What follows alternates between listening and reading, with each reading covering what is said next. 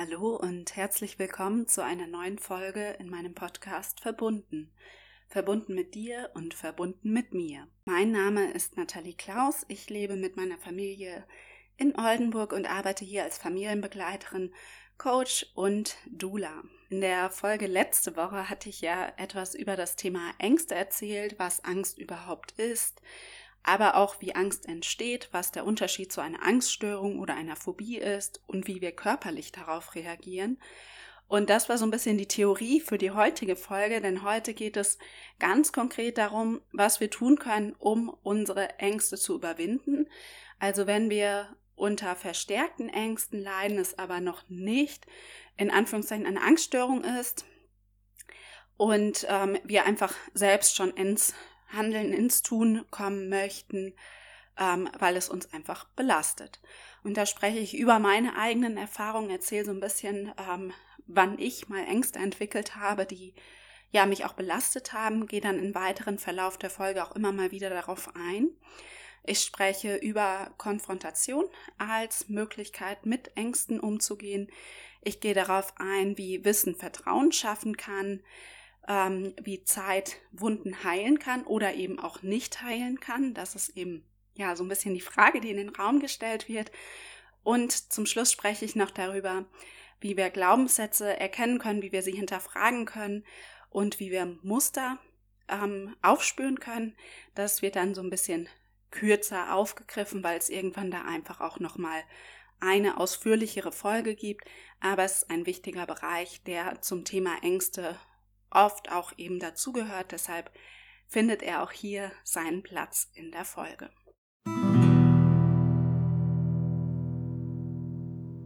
Und dann fange ich jetzt erstmal mit meinen eigenen Erfahrungen an. Ich hatte ja letzte Woche auch schon erzählt, dass eben Angst auch ein ganz wichtiges Gefühl ist, was wir haben, eine ganz wichtige Emotion, die eben auch einen Schutzfaktor darstellt, aber eben manchmal haben wir ja alle vielleicht übermäßige Ängste und bei mir ist so eine Angst entstanden, als ich vor ein paar Jahren einen Sportunfall beim Bouldern hatte.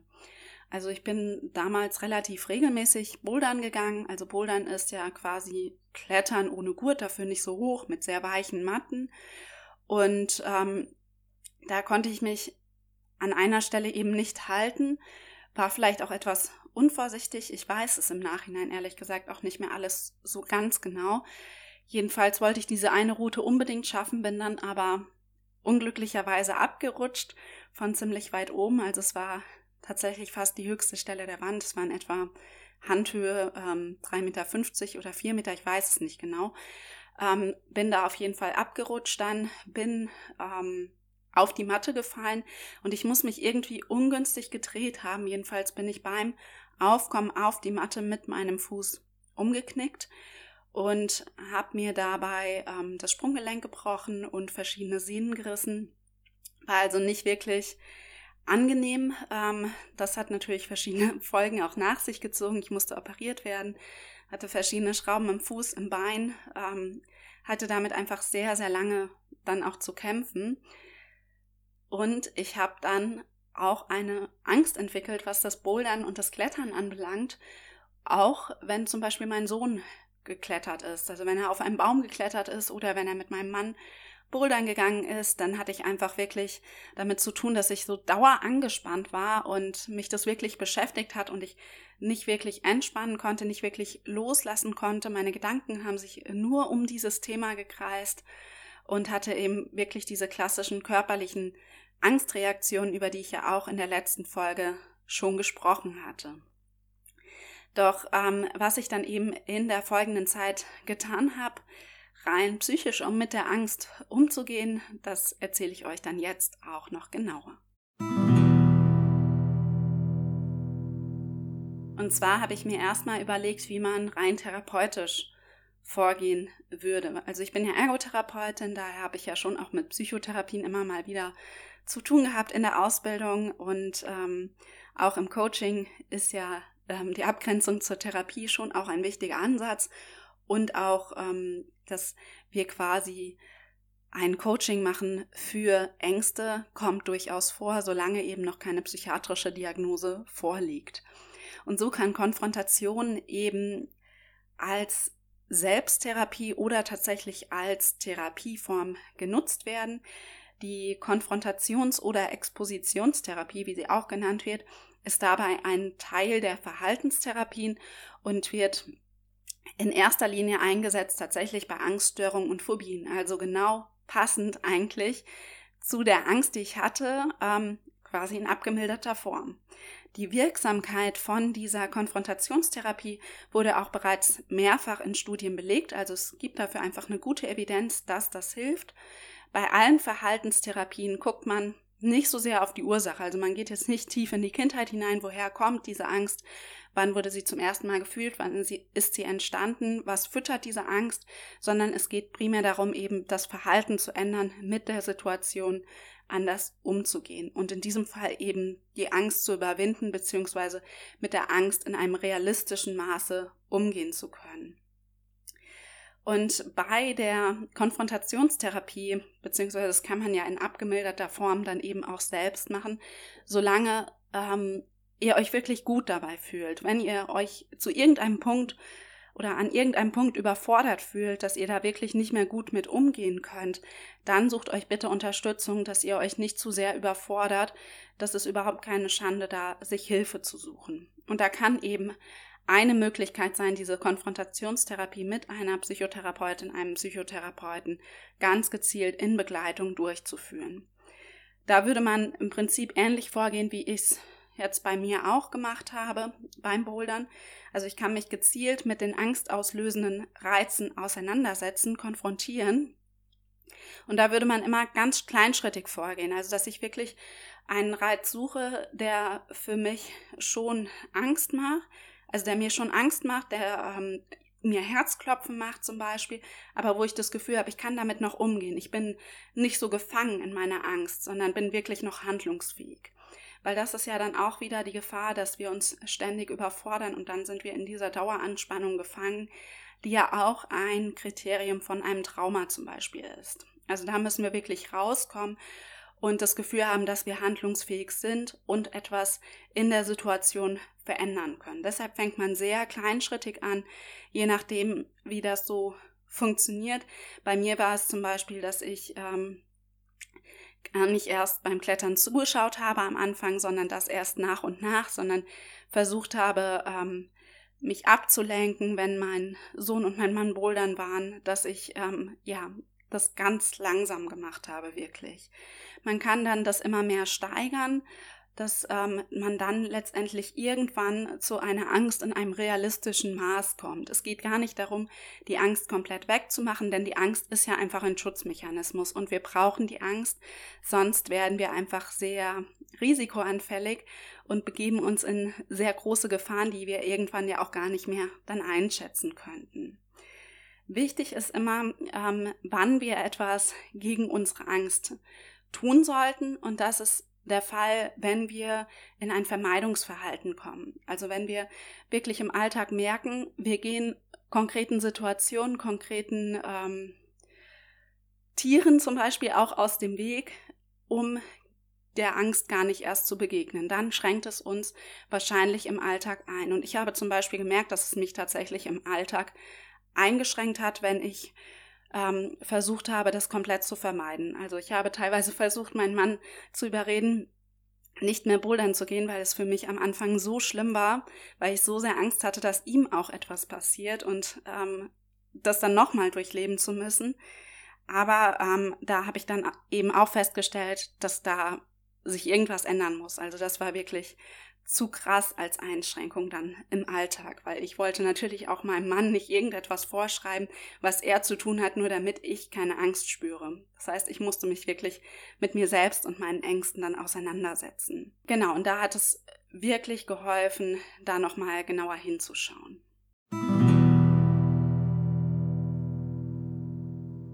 Und ein genaues Hinschauen oder genaueres Hinschauen kann eben auch damit einhergehen, dass ich versuche, mir Wissen anzueignen, das meine Angst betrifft. Also nicht immer lässt sich das ja so konkret fassen. Manchmal ist die Angst auch sehr diffus, dann ist es natürlich wieder etwas schwieriger. Aber wenn ähm, ich genau weiß, was der Auslöser war für meine Angst, also in meinem Fall ja der Boulderunfall, dann kann ich mich ganz konkret auch damit auseinandersetzen, was denn das Risiko ist. Wie groß ist denn überhaupt die Gefahr, dass da irgendwas passiert, dass da ein Unfall passiert, dass Verletzungen entstehen und so weiter. Und da habe ich mir angeschaut, eben wie die Statistiken sind, habe mir angeschaut, was ähm, es für Risikofaktoren gibt, dass es einfach größer wird, dass ähm, oder dass die Wahrscheinlichkeit höher wird, dass überhaupt etwas passiert beim Bouldern, beim Klettern.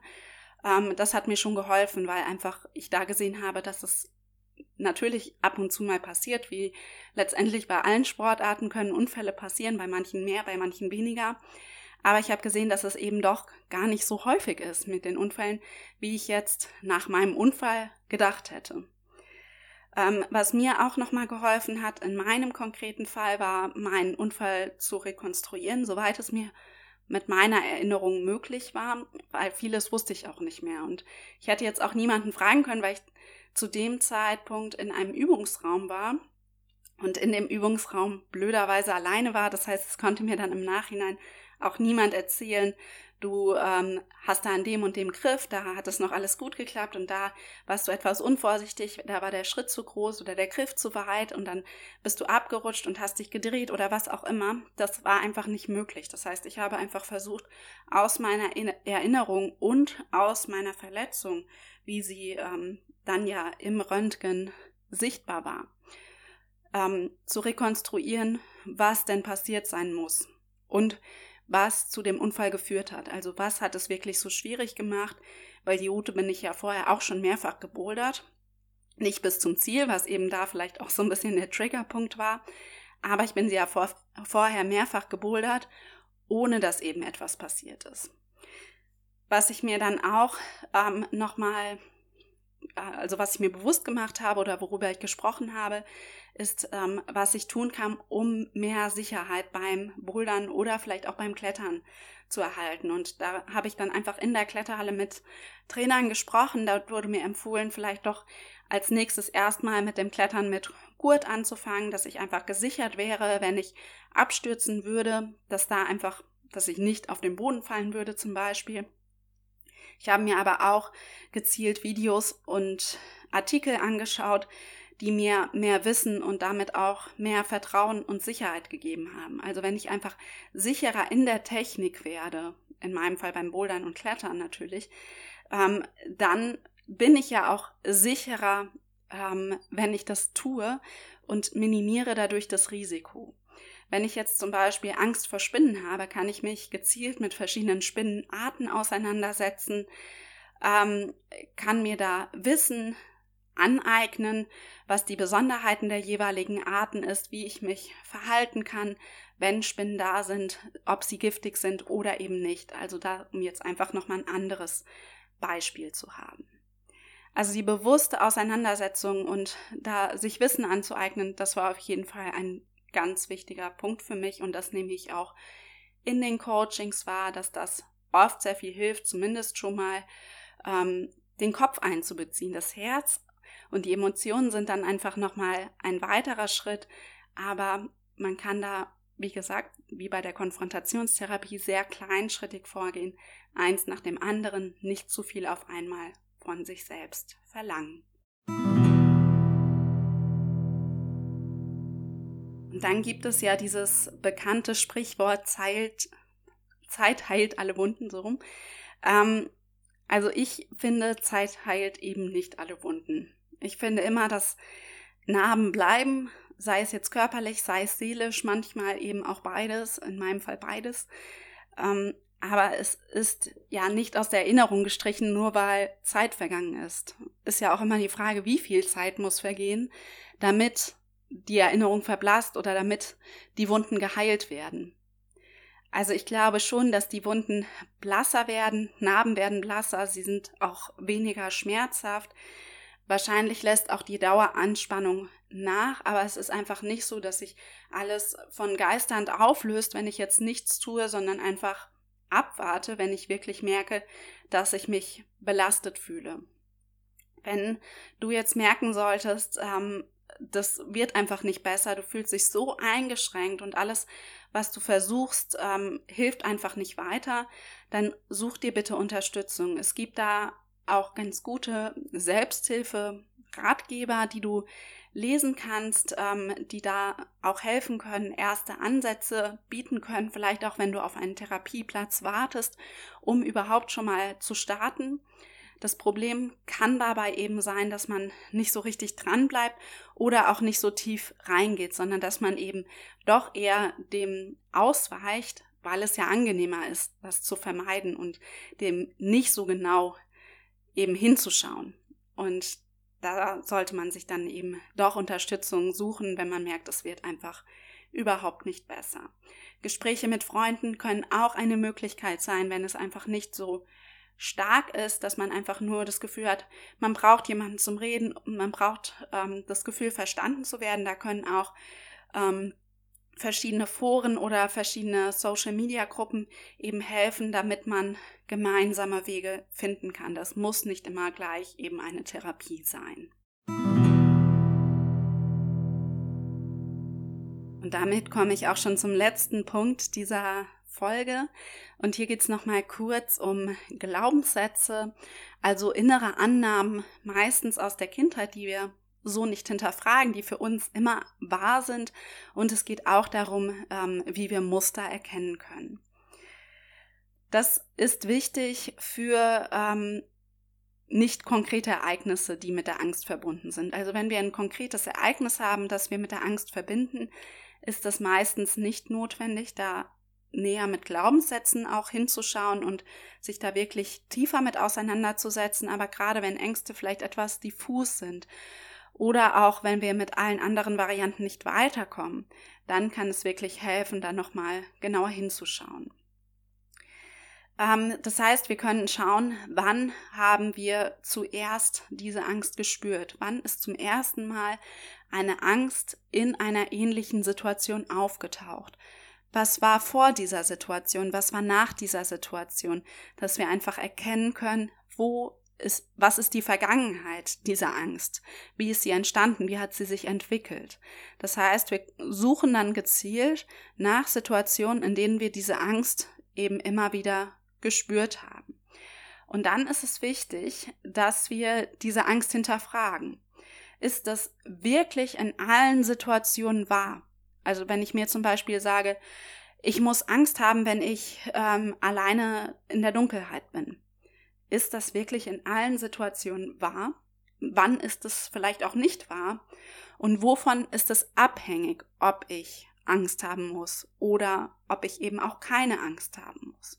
Also, dass ich mir da einfach näher anschaue, wovon ist das abhängig? Ähm, wann tritt es auf, wann tritt es nicht auf und da genauer hinschaue. Was auch manchmal helfen kann, ist die Situation von außen zu betrachten. Also, dass man versucht, vielleicht ein Bild von der Situation zu malen oder versucht, sich die Situation wie auf einem Fernseher anzuschauen oder auch die Situation aufzuschreiben, je nachdem, was du für ein Typ bist. Da gibt's ganz unterschiedliche Möglichkeiten, aber dass man die Situation einfach mit etwas Abstand betrachtet, vielleicht auch, dass du ähm, die Situation gar nicht bei dir selbst beobachtest, sondern bei einem Bekannten oder auch bei einem Fremden, einer Freundin, je nachdem, was dir liegt und schaust, ist dann die Annahme immer noch wahr? Ist es realistisch, in der Situation, so wie sie ist, Angst zu haben?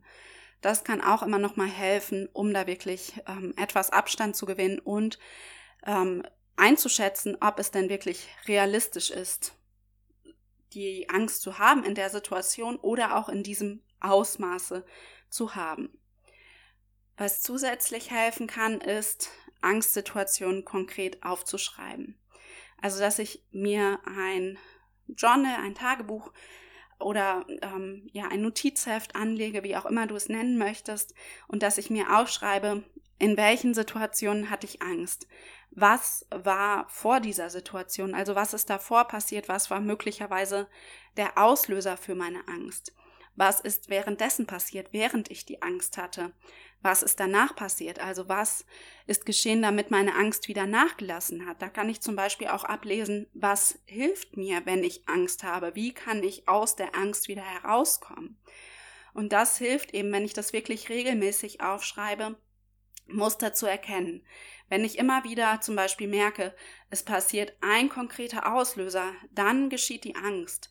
Dann gelingt es mir dann irgendwann auch, eventuell auch mit Unterstützung, da frühzeitiger gegenzusteuern. Also dass ich im Auslöser schon merke, hey, ich ähm, merke gerade, das triggert mich, also es wird mir vielleicht Angst machen oder es könnte mir Angst machen, das hat mir früher immer Angst gemacht.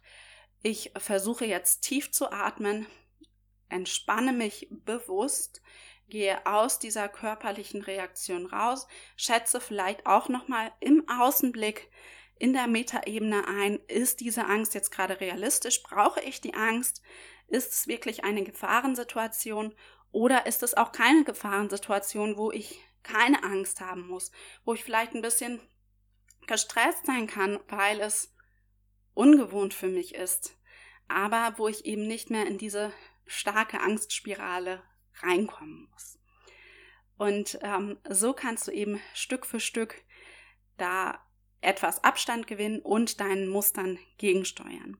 Auch hier eben, wenn du Unterstützung brauchst, diese Muster zu erkennen und auch vielleicht dem gegenzusteuern, such dir Unterstützung. Da gibt es verschiedene Möglichkeiten, die ich ja eben auch schon größtenteils genannt habe.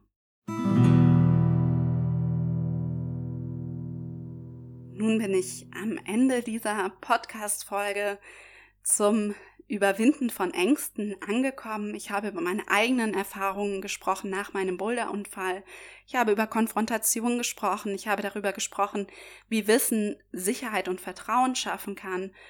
Ähm, dass Zeit eben nicht alle Wunden heilt, aber dass Narben dadurch eben trotzdem etwas blasser werden können. Und ich habe darüber gesprochen, wie wir Glaubenssätze erkennen und hinterfragen können. Darauf bin ich aber eben nur kurz eingegangen und da habe ich auch kurz etwas dazu gesagt, ähm, warum es wichtig sein kann, eigene Muster zu erkennen. Ich hoffe, du konntest etwas aus dieser Folge mitnehmen. Wenn du noch mal etwas zur Theorie zum Thema Angst hören möchtest, schau gern oder hör gerne in die letzte Folge rein, da habe ich da etwas näher zu erzählt. Wenn du Wünsche für weitere Themen in meinem Podcast hast, schreib mir gerne eine Nachricht. Ich würde mich freuen, von dir zu hören. Bis dann, deine Natalie.